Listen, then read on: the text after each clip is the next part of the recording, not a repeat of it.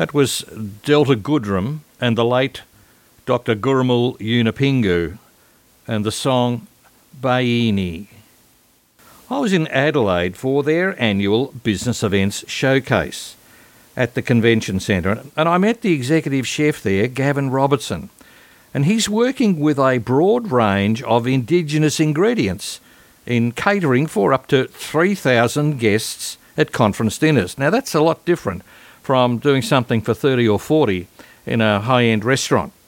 But I spoke to him again this week to record an interview on the development of a native food supply chain that allows him to obtain large orders of traditional First Nations produce and uh, things from kangaroo to pepperberry to green ants, warrigal greens, and a whole lot of different herbs and spices that uh, have been used by the First Nations people for tens of thousands of years.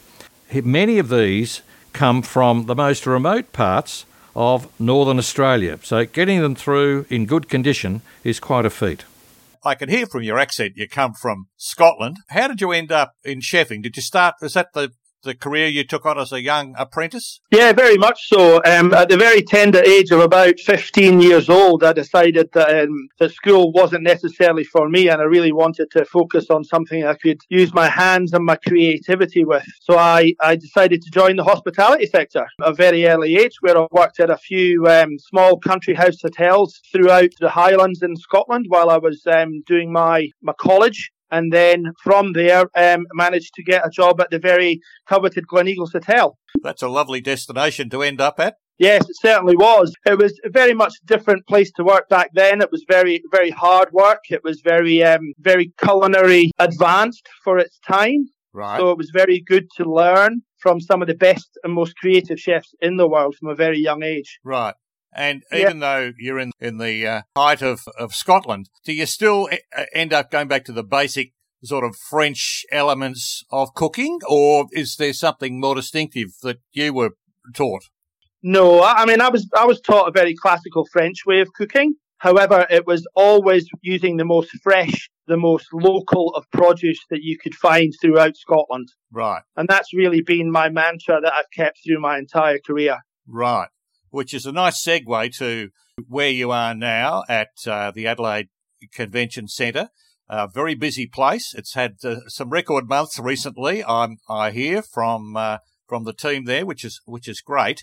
How do you how do you work with a large venue like that? I mean, they've always had a reputation.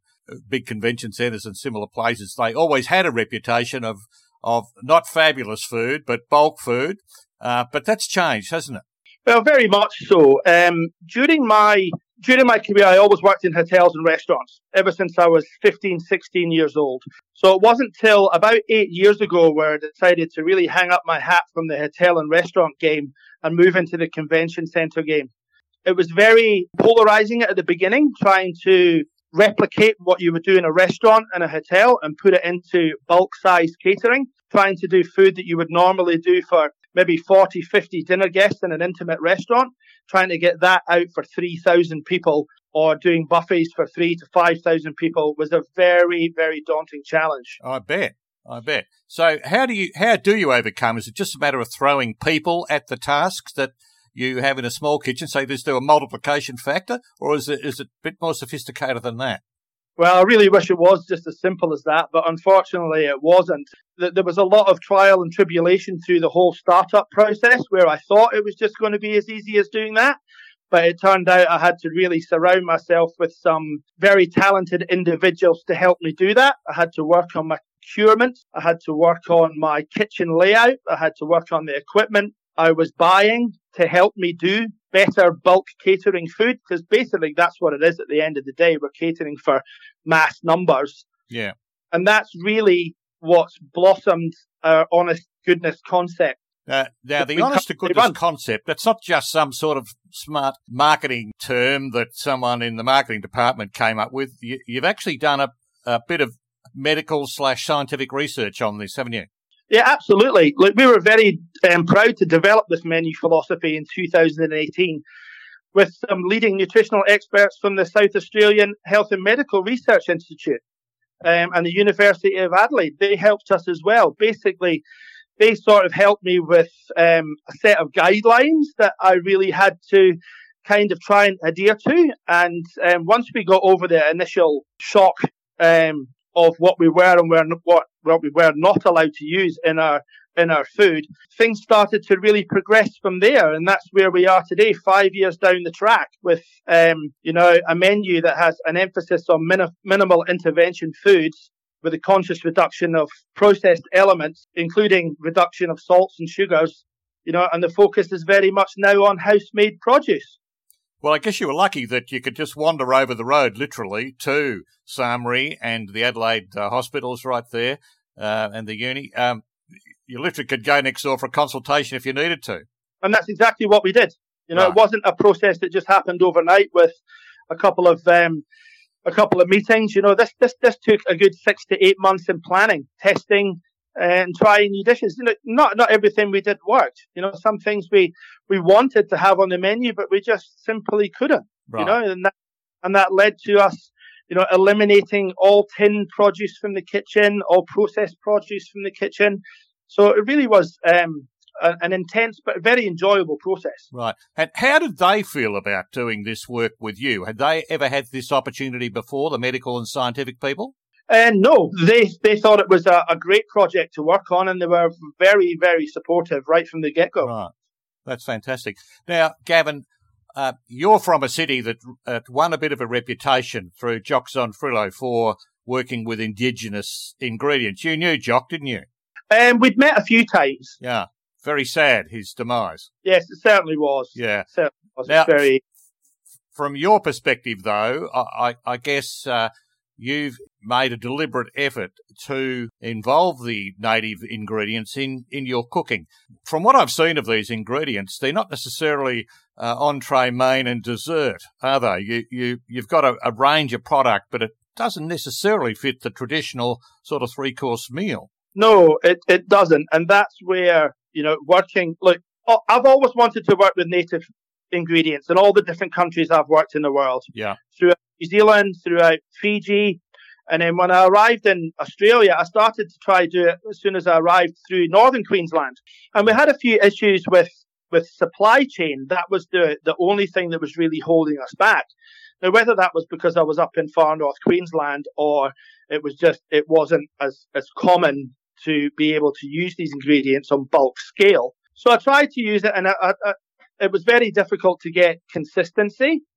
And it wasn't till I actually arrived in Adelaide and I was approached by some local growers and local farm owners that um, that indeed the, there was a, a more consistent supply of produce available in this region and available to be sourced through different producers throughout Australia. So I pretty much jumped on that as quickly as I could, and um, it didn't happen. It happened slowly, I would say, with the induction of warrigal greens and things like that, replacing our spinach products that we were using throughout all of our dishes. Yeah. And then it slowly but surely morphed into introducing things like wattle seeds into our scones, um, using native berries to make all of our jams throughout the centre, using lots of native herbs to make our native pestos, our native verdes, and things like that. Right. And we've just used it really to enhance our feature dishes with unique, diverse flavours and offerings and textures that these ingredients provide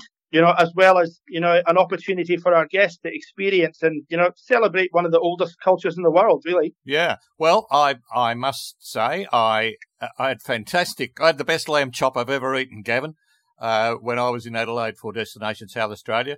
And it was one of the one of the items you had there, but you also had uh, green ants and other elements that I could add to it instead of my tomato sauce or gravy or whatever you t- traditionally put on a chop. Yeah, that's correct. I mean, using ingredients like green ants and like pepperberry and things like that is very unique. And it's, it also goes along with the story that we're telling here that we can always enhance our bulk catering offering with things on a very unique, smaller scale. Yeah. Now, I, I remember when you first mentioned this to me, uh, my first question was about the supply chain uh, because you don't sort of necessarily hear of the sophistication of products coming out of remote communities. So you're dealing with some of the most remote communities in, in Australia, aren't you? Maybe in the world. Yes, that's correct. You know, and that's why it's been very crucial for us to really gain a good close network of growers and suppliers that we keep in regular contact with, basically to find out what's going to be in season, when it's going to be in season, and then we'll bulk purchase some of those products like Muntries, for example, bush tomatoes. We'll buy all those sorts of things in bulk and then we'll pickle them or we'll preserve them, we'll jam them, and we'll keep them so we can use them through the whole year, whether they're in season or they're not in season. So that's an alternative to opening a tin of something. Oh, very much so. And a lot of these products are not necessarily available in tins. Yeah. And I hope they never are, to, to be honest, because using them in their fresh or their, their pickled and preserved state, when you can do that sort of thing at home, is really when these you know, the flavors really come out of these um, these products, and that's when they're really at their best. That's how they were meant to be eaten. You know, they're meant to be eaten fresh off the land. Um, so if we can keep them as as minimally inter- event, minimal intervention as we possibly can, then that's given the customer, whether they're from overseas or they're actually from Australia, the best chance of actually enjoying yeah. these things. Gavin, what what uh, protein protein do you use that you would regard as a, a, native ingredient? Are you talking like wallaby, kangaroo, that sort of thing? Yeah, kangaroo is probably the most the less polarizing one of of all of them. To be honest, yeah. Um, you know, obviously there's um, seafood. You know, it's not all necessarily from the land. You know, there's the prawns and the things that come from the sea that are very are, are used quite commonly as well. Yeah. But kangaroo um, probably is the one we use the most. Right. Um, we have we have done a lot of events when we've used wild buffalo, uh, camel, um, different sorts of ingredients, and they can be they can be very well received. And I think later on down the track, we'll actually start incorporating a fair few more of these things into our actual menu. Right. So, uh, Gavin, just from the business events perspective, What's the largest event that you've sort of uh, catered for there at the centre? And did you use um, native ingredients for that? And yes, we have. Um, we try and incorporate native ingredients as much as we possibly can. Um, in, in a lot of our bespoke menus we do. Um, for example, the International Women's Day breakfast we did not so long ago had not only did we manage to do scrambled eggs for 3,000 people, fresh scrambled eggs for 3,000 people, wow. we incorporated warrigal greens onto that breakfast. We also done the World Indigenous Peoples Conference. Yes. Last year that saw probably 2,000 guests come through the convention centre where we did serve traditional native Australian produce to Indigenous guests from all over the world. And that was a fully custom menu that we designed with local growers, with local suppliers that saw us use wild buffalo, kangaroo, uh, wild boar, bush tomatoes, and that was very, well, very, very well received. Yeah, by I was going to say that would have gone down really well. Yeah, it was fantastic. No, that's great. So, where do you think this whole concept of the native ingredients here in Australia might evolve to? What I hope to, to see happen with the, the native produce that we, we see in Australia, I would like to see that sort of thing start to replace baby spinach in supermarkets, having things like pepperberry more commonly used because it has three times the amount of antioxidants as blueberries. You know, right. I'd like to see Muntries being used and instead of using cranberries. You know, we've got a native cranberry and we've got ice plant that can be used as a very nice garnish. You know, green ants. Uh, I, don't know if you've ever played golf in northern Queensland, but they, you know, every time you hit the ball on the rough, you get bitten by green ants. So they're, they're enormously plentiful and very nice to eat. Yeah. So as soon as we get over the whole stigma of what we're eating, you know, that kind of protein element is going to take the, the culinary sector to the next level, I think, right. in my opinion. And that's what I would like to see. I'd like to see people in the supermarket with their, their shopping trolleys instead of full of baby spinach, full of baby warrigal greens. That way we're, we're, we're supporting all sorts of different communities throughout Australia. So when's the, when's your Indigenous ingredients cookbook coming out, Kevin?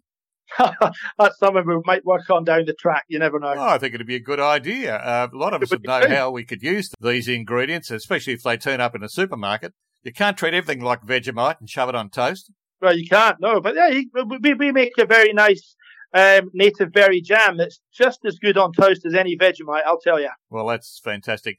Okay, so Gavin, uh, one of the key uh, elements of most convention centres, they are very big consumers of things is uh, not to leave a trail of, of waste behind you. I gather you've actually got some interesting technology you've introduced to deal with that issue. Yes, um, yes, we have. Um, so over the last few months, we've actually taken delivery of our Wastemaster system, which basically, um, as you know, there's the growing spotlight on waste, eliminating our organic waste into landfill. Sure.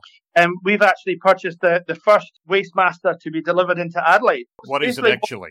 Well, basically, what this machine does is all the food waste we have from our from our buffets, our vegetable peelings, our cauliflower trimmings, our meat trimmings, and all that sort of stuff that would normally just go into bio bins and end up going into landfill or going into food recycling or, or whatever. We actually put it in this machine called the Wastemaster.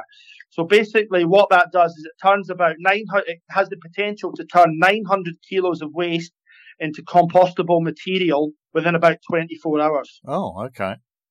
We have no longer we have any polystyrene products that come into the kitchen. We also have just purchased some bread slicing equipment, which will eliminate probably about 15,000 single-use plastic bags in and out of this kitchen per year. Right. So that sort of thing is pretty much groundbreaking in this industry because lots of other convention centres and lots of other big places are not doing that sort of thing just yet. Okay. Oh, that uh, that sounds fantastic. So it must give the organisers who decide to have an event at the uh, at the Adelaide Convention Centre must give them some comfort. Well, it definitely does. Yes, at least they know exactly where things are going, and you know all the food that is still edible, we still support our um, redistribution program with OzHarvest, FaithWorks, and food banks throughout South Australia. Gavin, how many people work in the kitchen with you? We've got about 60. So there's approximately about 24 full time chefs we have in our kitchen. And then we've probably got about 60 to 80 casual chefs on the books. Okay. And how have you gone post pandemic with recruiting talent for the kitchen? And that was a big issue. A lot of people talked about hotel staff, but um, kitchens were a big issue, weren't they? Yeah, kitchens still remain to be a big issue. There's a, a, real lack of young, the younger generation wanting to join the culinary sector, which is a bit of a shame. So after pandemic, we lost a lot of stuff, a lot, lost a lot of staff, and it's been very, very difficult to bring them back. So do you run apprentices in there? Yes, we do. We work with a, um, an organisation. We run with an organisation called Maxima, which is a government-based organisation that um, run our apprentice program for us. I try and run and having a 10 apprentices at any one time. Yep. Obviously, they graduate every year. Different ones graduate at different times. So then I will always backfill from there. So we always have opportunities for young chefs to come and join us at the convention centre. Adelaide Convention Centre Executive Chef Gavin Robertson talking to me, Graeme Kemlo, this week from Adelaide.